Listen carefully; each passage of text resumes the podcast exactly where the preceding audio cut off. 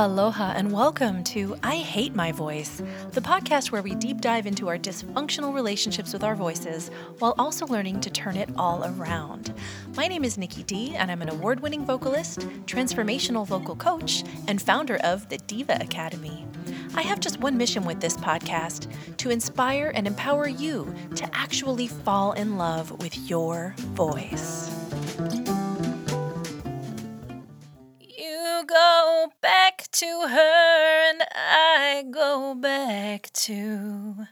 I'm back. Hey guys, it is season one, episode six, and I have to first apologize for this episode coming out a bit late. Um, some stuff went down last week that I couldn't control.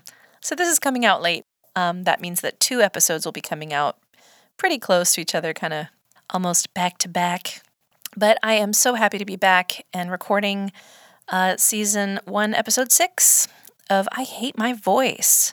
I'm Nikki Dee, your host, and I have actually been the most excited about this episode of any other ones that I've done so far because most of those, well, all of those really dealt with vocal mindset and how to kind of start understanding why we say things like I hate my voice and why we have such a dysfunctional and fraught relationship with our voices to begin with. And finally, for episodes six, seven, and eight, which are the final three of season one, I plan to address some actual um, vocal myths and then the facts that um, supersede those myths. I'm going to start out this episode. Uh, episode six is going to be all about breath. And so I've called this episode Just Breathe, Baby, because you know, not only do people come up to me pretty quickly after we meet and say, "Oh my god, like I hate my voice, I can't sing, etc." Or you know, when I speak or hear a recording of myself, I want to vomit. People say stuff like that to me, believe it or not. And on top of that, I'd say the next most common comment I get is something along the lines of I don't know how to breathe or I can't breathe. And obviously, there are some arguments to be made that, you know, we all know how to breathe or we would be dead. Um, that's something that someone, a voice, a vocal coach said to a group of us once in college. Like somewhere along the line, we lost the ability to breathe in a really natural way, in a way that's really unstressed, like unanxious, and in a way that's, you know, relaxed and natural. And that's really all we need to come back to when it comes to breathing for the purposes of vocal production, right? Whether that's singing or speaking. And in fact, um, I've talked about this before, but in the method that I teach, the Deeva method, whether it's um, you know through one-on-one lessons or group coaching or online learning from videos, however you consume my content, my teaching, one of the things I've realized over the years is that most of the components of what I teach apply to both singing and speaking. Really, everything to do with the foundations of vocal production. So that includes mindset, that includes breath, right? And it also includes the body, right? Physical and anatomical things you need to know and you need to kind of rethink a little bit and work on uh, in a deliberate way. So I, I call that mind, body, breath, and that is the foundations. Those are identical between singing and speaking, identical, no change whatsoever. And then, of course, on the technical side, the technique, um, most of that is actually identical as well. Where things differ, where things start to look a little bit different, is in the application or the integration of the foundation that you set, right? For your vocal production, for your for your voice, and the technique, right? So the way that you apply those is a little bit different. So in terms of breath, the only thing that would really be different is maybe how long, you know, how long you sustain a phrase in singing versus speaking will determine the type of breath you take, where in your body you want to feel it, how long you want to hold certain muscles taut, um, how long you want to suspend something. That's the difference. And so that's an application thing. It's not about breathing differently, it's just more about uh, volume and length of a breath. So I just want to get that out of the way because I think a lot of people are under the impression that vocal study is only for singers and that most of the concepts of vocal technique only apply to singers. So not true. So as I'm speaking all of this content right now into this into this little mic, I really don't think of it any differently as if I were to sing, other than, again, longer phrases in singing. And certainly you're going to use a different range of pitches. You're going to use a wider range of pitches. Um, some people speak in a very animated way. I think I speak somewhat animatedly. Um, I think actors learn to use a f- much fuller range of notes when they speak. Um, pitches, their dynamics are very similar to what you find in in singing, and that dates way way back to, you know, Shakespeare's days and well before that as well. So, when in order to perform a piece, whether it's a play or a sonnet or whatever it might be, of course, they designed theaters in such a way that the acoustics allowed sound to travel a lot better. So, amphitheaters were created to make up for the fact that things needed to carry further. And of course, this is way, way, way before amplification was available. For the actors or the orators, right, speech makers, politicians, in order for them to project their sound out further, they likely employed a vocal technique a lot closer to what today's, you know, opera singers or um, theater singers employ. Because even though opera singers and theater singers are mic'd nowadays, a lot of times you'll see those mics, at least for Broadway and musical theater, you'll see those those um, headset mics, and sometimes the microphone will come like across the scalp and down to the forehead, or across the jawbone and, you know, stop a couple of inches from the corner of the mouth. Even though they're amplified now, the technique that's used in more theatrical singing is very similar to the way you would have projected your voice in an amphitheater, a lecture hall before electronic amplification was a thing. So, all of that, the root foundation of all of that is definitely, definitely in the breath, in the ability to control the breath and the ability to be supported by breath. And so, the first myth I'd like to dispel regarding breath, since today's episode is about breath, what I like to do when people come into me for a voice lesson, for a, an initial sort of diagnostic evaluation of their voice, I'm not really trying to pop quiz anybody, but I like to ask a series of questions to ascertain their existing knowledge of breath as it pertains to vocal production. So, a very simple question might be something like So, tell me what breath support is. What is your perception of what breath support means? Can you define breath support for me? Something along those lines. Please define breath support in a, you know, casual kind of way. And I get all sorts of interesting responses back from people. One of the more common responses I get is that you have to support your breath. That's what breath support is. You have to support your breath. You have to do something physically to support your breath, which I can see why they think that. I can see why the wording is a little bit confusing. Or I can see why they would perceive breath support to be something that you're doing to support breath. It sounds like a supportive breath, right? Like um, what I'm, I'm thinking of like bra. Your bra supports you. So it's like boob support, right? Boob support is something supporting your boobs. this is such a, such a weird analogy, but usually if you put the word support after something, you think that the support is happening to the first word. So the support is happening to the breath, right? Totally common idea that people have. And before I go on to actually define breath support, I will mention another common misconception that I hear a lot, which is that something happens in the stomach region. For example, if I say, you know, define um, diaphragmatic breathing. People usually think it has something to do with the stomach, like breathing from my stomach. My stomach needs to poke out. I'll breathe into my stomach in order to sing better or speak better. That is a common misconception. So, since this is only a short podcast episode, I'm just going to tackle those two things right off the bat. And the first one being breath support. This is a really big um, breakthrough for a lot of people. It's a sort of a little bit of a mind bender. Um, for anyone who has studied, you know, or practiced yoga and has practiced pranayama, breathing, um, diaphragmatic breathing, this won't come as much of a surprise. But for anyone who's new to the concept, the concept really is you don't support your breath, your breath supports you. Your breath, the breath that you draw, the muscles that you engage to hold that breath correctly while you sing or speak a phrase, that breath supports your vocal production, it supports your sound.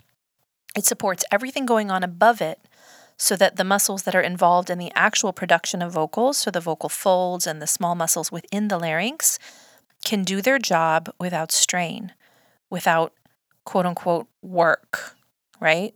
So the work, the effort should happen only well below the vocal production muscles. They should only occur, actual work, actual tension should only take place in the muscles below the voice box. There's a couple of different things to keep in mind here. One is that your breathing apparatus, right? The the way that we breathe, it involves an organ and it involves muscles. Your organs or your lungs, they they do fill with air. I'm not going to get super technical on the anatomy here, but they fill with air. And in order for them to expand fully, there are a couple sets of muscles below them and around them that need to do a little bit of work. Okay, most people are familiar with the diaphragm muscle. The diaphragm is a sort of uh, parachute or umbrella shaped muscle. It's kind of flat when you are relaxed. And then when you breathe in and expand your lungs, the diaphragm sort of spreads out. Think of the shape of a, of a parachute and that parachute sort of covers all of your all of the organs in your abdominal cavity. In fact, it's what separates your lungs and heart in the upper thoracic region from the abdomen, the abdominal cavity as it's called, where your liver and kidneys and all that, your digestive organs live. So the diaphragm muscle is really sort of a barrier between the two. And that's why, um, just as an aside, that's why deep diaphragmatic breathing creates a sort of a massage of those digestive and other organs, those abdominal organs. And that's why deep breathing can aid in digestion. It can help with stress relief and anxiety relief because it does create a sort of internal massage. Okay. And in addition to um, when the diaphragm muscle descends and allows the lungs to fill up all the way to the bottom. See, most of us are breathing maybe about as far as just below the clavicles all day long. And that's because we're stressed and we're shallow breathers and we're kind of in a hurry all the time. But when we take the time to, to breathe diaphragmatically, meaning allow the diaphragm muscle to really descend and, and lower, so it pushes against the abdominal cavity, the lower abdominal cavity, and the lungs are able to then expand all the way down to the bottom. I mean, the lungs are pretty large organs, and we don't, for the most part, we don't use their full capacity all day long.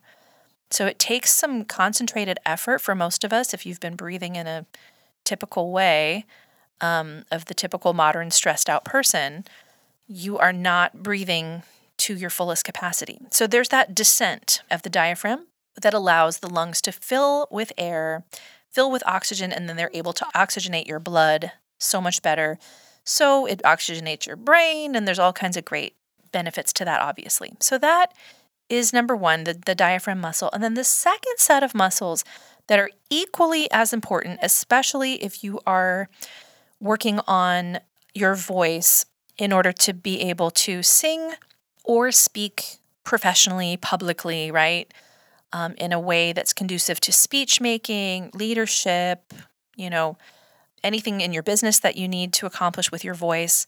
This is where not only the diaphragm muscle comes into play in order to have more control over the way you're speaking, but the muscles that don't get as that aren't as I guess as sexy or aren't as as uh, addressed are what's called the intercostals. Okay, and then costal costals referring to the ribs, and then inter is between. So it's the muscles between the ribs.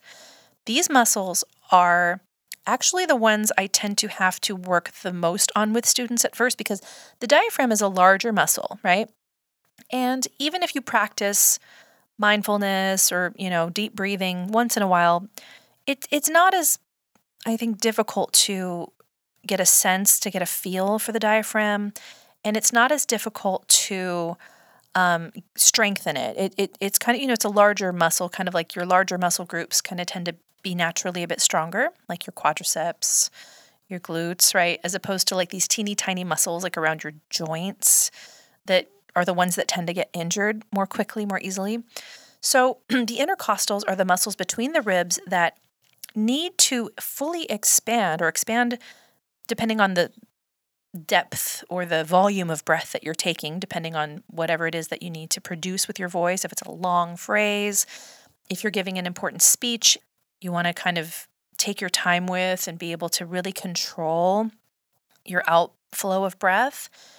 You need those intercostal muscles to be strengthened. You need them to become flexible. You need to be able to control them. So it's the diaphragm muscle and the intercostals. Because what happens is when you draw in a deep breath, your diaphragm muscle descends and the intercostal muscles expand. Okay, and the more you can get them to expand and be flexible and then have control of that expansion, be able to hold them when they're expanded, to hold them in that expanded position, the more you're going to be able to control how much breath is actually able to pass through your vocal cords in order to produce whatever vocals you need to produce. Again, whether it's singing or speaking, all that changes is the application. All that changes is maybe the length of a phrase. That's it. Everything else is completely the same. The way that I work on these muscles with my clients is the same. Again, it's the application, it's the integration that's different. Same with vocal technique, which we'll get into in a future episode. Right now, we're still talking about the foundations of breath.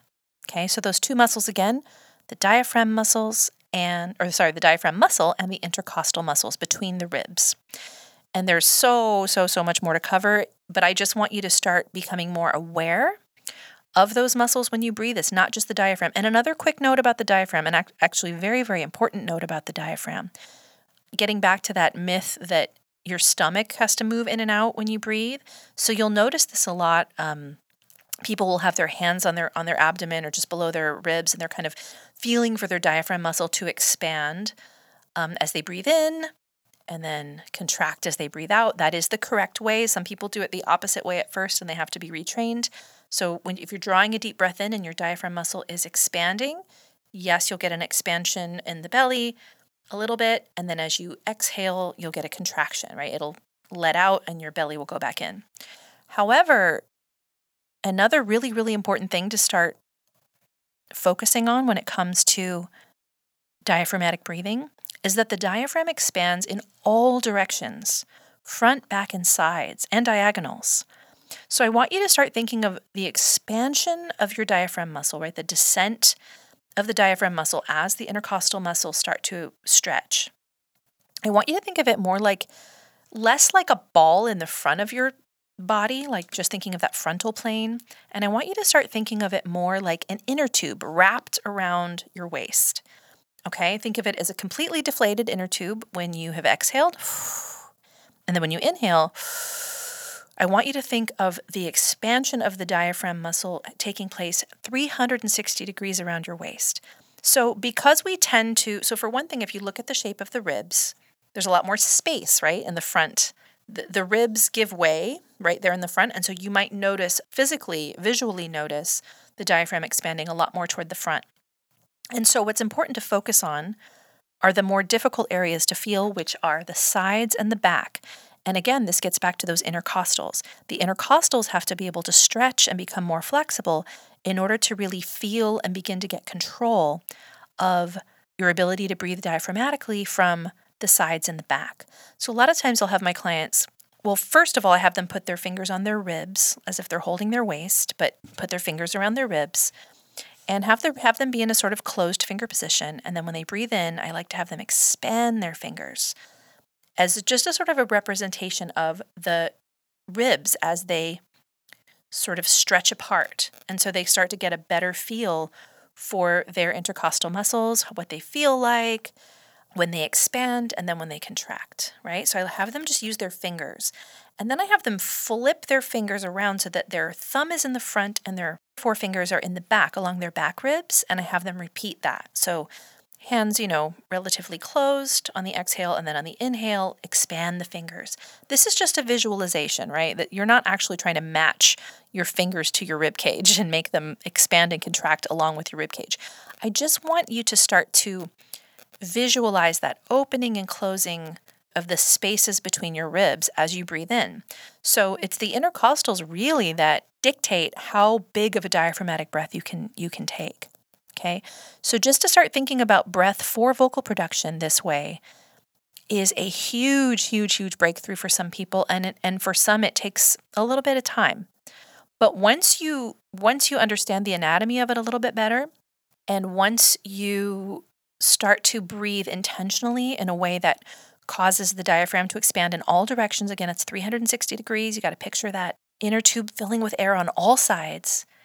And then as you breathe out, you got to picture the inner tube not collapsing because I never want you collapsed. I never want a collapsed posture from my clients when they're, you know, working on vocal production. But just to get that feeling all the way around of how it feels to breathe in such a way that you are creating support for everything that goes on above. Because when your diaphragm muscle and your intercostal muscles are working together to create a lot of space for the lungs to expand, your next step then is to learn to keep them expanded. So that's where the the work comes in because getting the diaphragm muscle to to descend, you know, and spread out and the intercostal muscles to spread out, that happens from the drawing in of a breath, right? When you pull that breath in as deep as you can, and there are several tricks to how to get your breath in deeper and all of that. But I mean, that's really just the inhale is what expands them. The work happens when they're already expanded, the diaphragm's descended, the intercostals are expanded, and you have to hold that position throughout your whole phrase, whatever you're singing or speaking. And so I'll give a lot more examples of this, I'll show you how it works in future episodes, but I just wanted to tackle really quickly those those two myths that one, you have to support your breath. No, no, no, no, no. Fact, your breath supports you. And number two, that everything happens in the front of the body. Something's happening in the stomach with the stomach moving in and out. No, no, no. It's 360 degrees around. And number three, I guess to throw on there is that it's not just the diaphragm muscle that's involved, it is also the intercostals, equally as important as the diaphragm muscle when it comes to vocal production. So, hopefully, that sets a nice foundation for anyone who's looking to improve their vocal production, who's looking to have more control over how much air they're, you know, expelling when they produce a vocal, whether it's a sung vocal or a spoken vocal, right? If it's a long phrase, if it's a full song, if it's a speech, if it's a poem, whatever it is that you're trying to communicate, if it's a conversation, whatever it is, these muscles are absolutely crucial to befriend, number one, to get a feel for and an awareness of, and to learn to control in paradoxically a relaxed and chilled out way. And again, what this does is it allows everything above, right? So everything in, say, let's say from your clavicles and up, right? From your collarbone up, all of that space in there, we want that to be as relaxed, detached, and chilled out as possible so that the actual production of the vocal can be what it needs to be. Because forcing and straining in that area is the number one killer of the voice. It leads to nodules and polyps and all sorts of awful problems. So we want to avoid that at all costs. And so what we need to do is to start building and developing the muscle underneath where we produce our vocals in order to create support so that everything above can start to relax, chill out, and do what nature intended and do it in a very natural way, almost like the baby screaming on the plane for hours and not losing its voice, right? Where if you watch the baby doing it, and I know it's annoying, but if you actually become a, just as a student of the human voice, watch how their entire lower body from front, back, and side seems to expand right before the next scream. so they're an excellent uh, representation, I think, of the human voice doing its thing in the most natural way. So we have unfortunately devolved um, as modern humans to make our breathing really shallow, to have our breathing muscles be really kind of weak and not doing a whole lot. And so we then unfortunately rely way too much on these teensy tiny little muscles inside of our larynx or even these muscles just outside of our larynx and in our face that have nothing to do with vocal production. We start to rely on them really, really strongly. And that, my friends, is a huge mistake. So I hope this was informative and helpful for some people. I know maybe for others it might be old hat, but I think there's always something to be gained from going back and remembering and practicing um, this type of breathing and kind of getting back in touch with what it feels like to allow our diaphragm muscle to descend and allow our intercostal muscles to stretch and contract in order to support our vocal production up above. So, yeah, I'm so excited to finally be talking about actual vocal foundations and technique with you guys. We've got a lot more coming, two more episodes for this season. I know this one went a bit, little bit long, but I hope it was um, packed with useful things and that you will tune in for episode seven next week, where we will continue talking a little bit more about vocal foundations, vocal technique, so that eventually we can start to talk about how we apply those things, how we integrate them into whatever it is we're, we're aiming to do with our voices, whether it's singing or speaking. So, again, I'm Nikki Dee. Thanks so much for tuning in, and I will talk with you very soon. Bye bye. Mahalo for tuning in, and I hope you'll join me again soon for another episode of I Hate My Voice. To learn more about my online vocal programs, visit my website at deeva.academy. That's D E E V A dot academy. You can also find me on social media with the hashtag at Deeva Music. And don't forget, that's Deeva with two E's. My name is Nikki Dee. Thanks again for listening, and I'll talk to you soon. Aloha.